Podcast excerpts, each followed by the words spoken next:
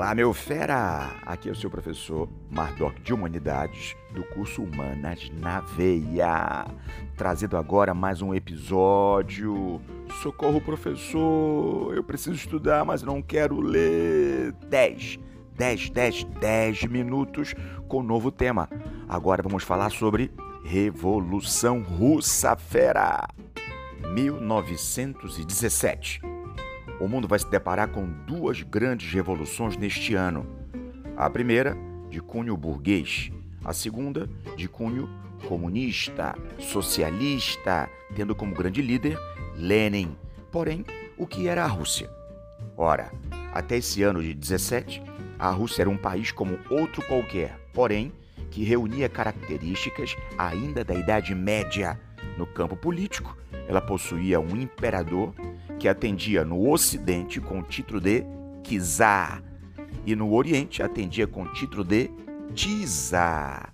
Ou seja, ainda falo sobre a teoria do direito divino dos reis, com grande participação e apoio da Igreja Católica Ortodoxa Grega exatamente conservadora, rigorosa, tradicionalista, que dava todo o apoio ideológico fortalecendo a ideia de que Deus havia depositado a coroa na cabeça da família de Romanov, exatamente Nicolau II. Romanov era o nome da família que tradicionalmente estava no poder por décadas. No campo econômico, nós temos uma atividade praticamente apoiada na agricultura. 80% da sociedade praticava agricultura, eram camponeses ainda ligados à terra, ligados às necessidades do dono da propriedade rural. Havia comércio? Sim, havia comércio, fera. Porém, era uma atividade secundária. Era uma atividade que sobrevivia a partir do excedente agrícola. E a indústria, fera? Havia indústria? Sim, também havia indústria. Porém, mais uma vez, nós teremos uma atividade completamente apoiada em outros países que vendiam aos russos uma tecnologia sucateada, obsoleta, ultrapassada. Esses países eram a Holanda, a Bélgica, a Dinamarca. Daí podemos afirmar que a Rússia vivia um processo retardatário na Revolução Industrial. E sociedade? Quais as características dessa sociedade, fera? Ora, basicamente encontramos uma sociedade imóvel marcadamente estabelecida pelas castas, pelas ordens, pelos estamentos. Está lembrado? Veremos isso em Idade Média. Uma sociedade que não consegue se movimentar, não consegue ascender, já que toda a estrutura social, a pirâmide social, foi constituída pela Igreja Católica. Por isso, o fato dos segmentos dessa sociedade serem estáticos e móveis. Quem pertence ao primeiro estado, mantém-se ao primeiro. Quem nasceu no segundo, se consolida no segundo. E quem faz parte do terceiro, se conserva, porque Deus quis assim. E a estrutura partidária, meu fera, Mardoc Humanas? Bem, existiam partidos políticos? Claro que existiam partidos políticos, porém, todos à beira da ilegalidade. Exato. O governo não era autoritário, absolutista, despótico, então ele jamais permitiria que qualquer instituição ou indivíduo pudesse se intrometer nas organizações administrativas. E quais eram os partidos? Olha, o mais antigo partido chamava-se Narodnik. Partido esse que deriva da palavra narod, que significa popular, nacional.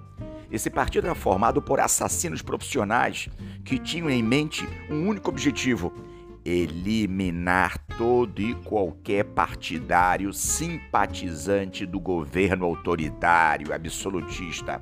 Para os Narodniks, somente o assassinato de todos esses simpatizantes seria vital para a criação de um novo governo.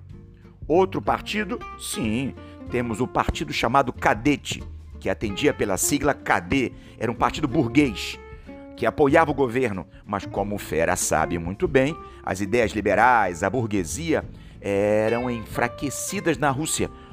Portanto, esse partido não tinha expressividade Temos também um outro partido chamado Socialista Revolucionário, que atendia pela sigla SR, um partido rural, um partido socialista, mas que sustentava seu poder e revolução nas mãos da classe campesina, já que lá rondavam as grandes contradições, o sofrimento, a dor, as pestes.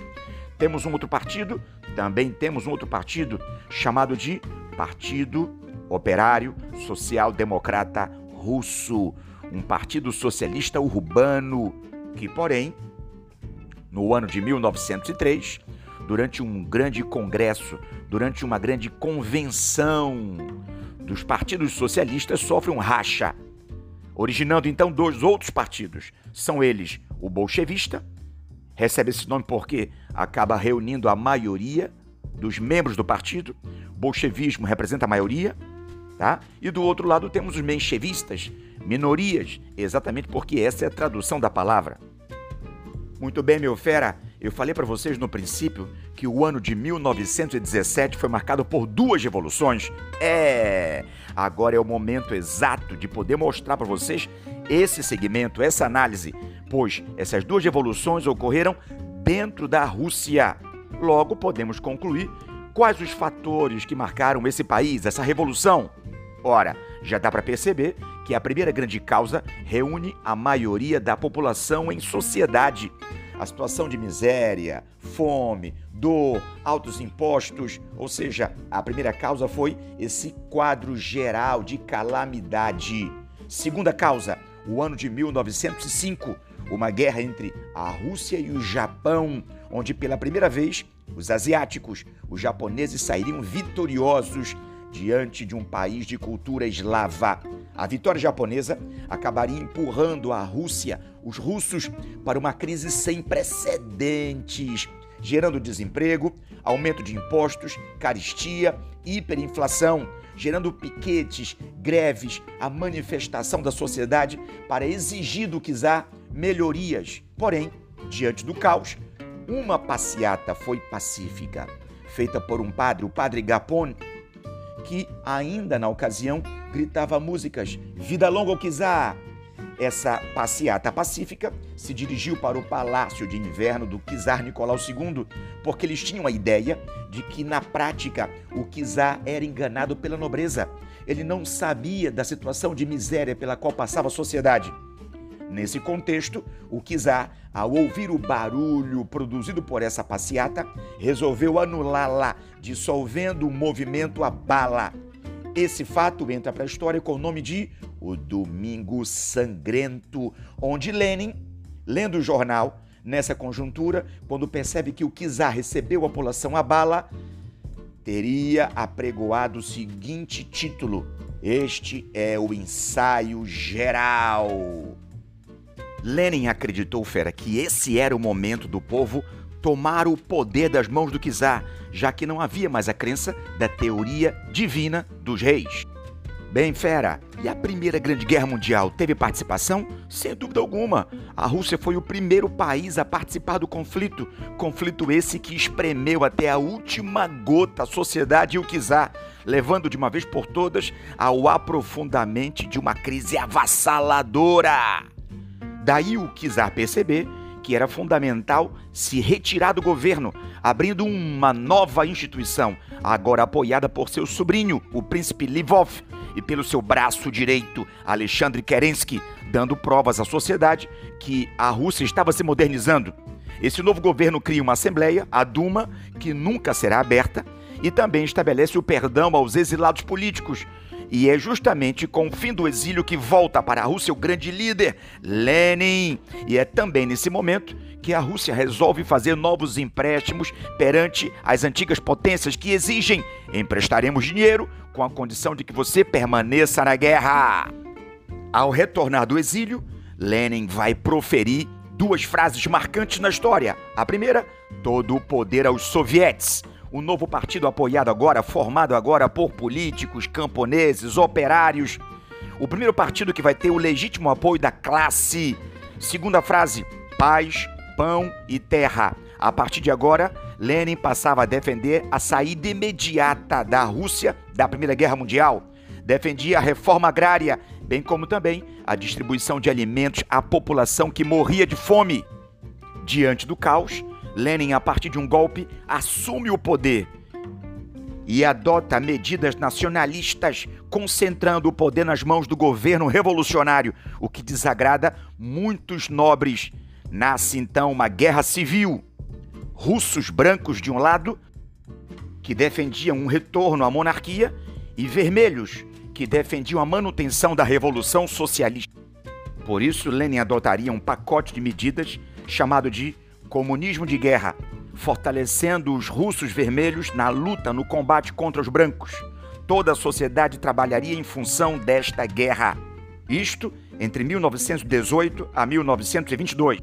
A partir de 22 a 29, Lenin vai defender a NEP, nova política econômica, que será um misto de características ora capitalistas e ora comunistas. Porém, Lenin não perceberá a vitória de sua medida já que ele morreria em 1924. Mas enfim, fera, aqui termina mais uma aula 10, 10, 10, 10 minutos. Socorro, professor! Eu preciso estudar, mas não gosto de ler.